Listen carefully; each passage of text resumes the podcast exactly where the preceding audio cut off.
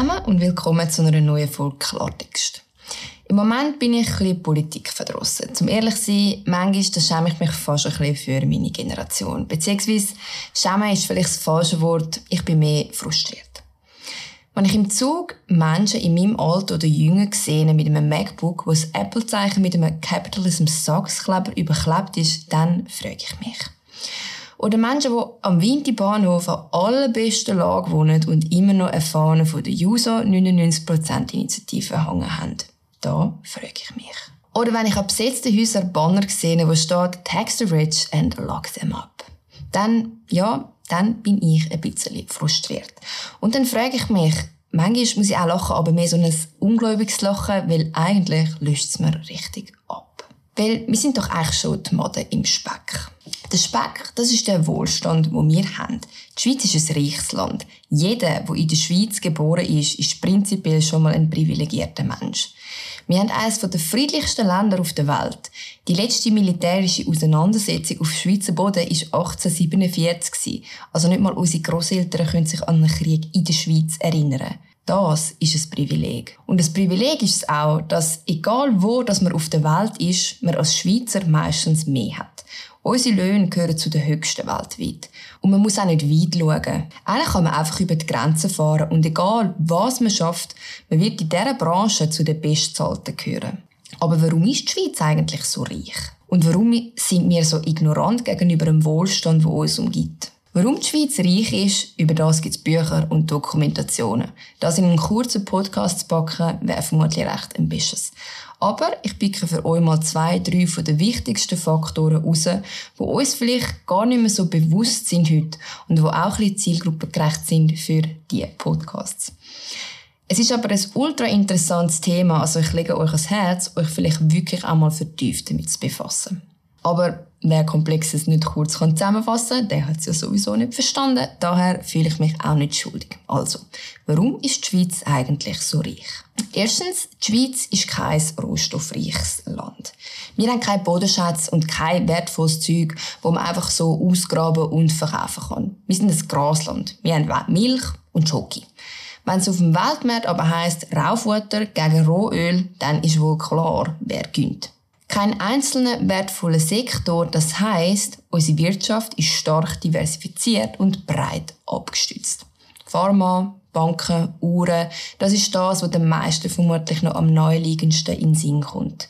Das sind alles Branchen, wo man nicht einfach etwas ausgraben kann und nachher direkt verkaufen. Es sind Branchen, wo man helle Köpfe braucht, um erfolgreich zu sein. Damit kommen wir auch direkt zum zweiten Punkt, das sogenannte Humankapital. Je besser ausgebildet das Arbeitskräfte sind, desto wahrscheinlicher ist es, dass das Land reich ist.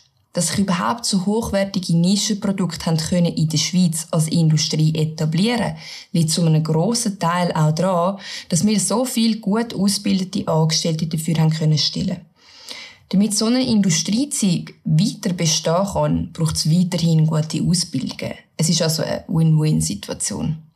Und auch für Arbeitnehmer lohnt es sich, in die eigene Ausbildung zu investieren. Mit besserem Abschluss kommt meistens auch ein besserer Lohn. Als jemand, der im Ausland studieren durfte, kann ich auch aus erster Hand sagen, wir haben definitiv sehr eine gute Grundausbildung. Ich habe ganz eine normale Volksschule besucht, ein Gimmi und die Uni Zürich gemacht, bevor ich ins Ausland bin.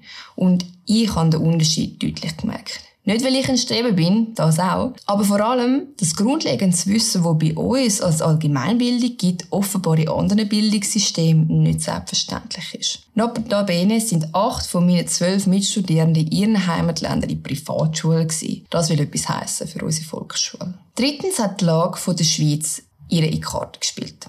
Wir sind zwar nur eine kleine Volkswirtschaft, aber umgeben von grossen und wirtschaftlich erfolgreichen Ländern. Das darf man nie vergessen.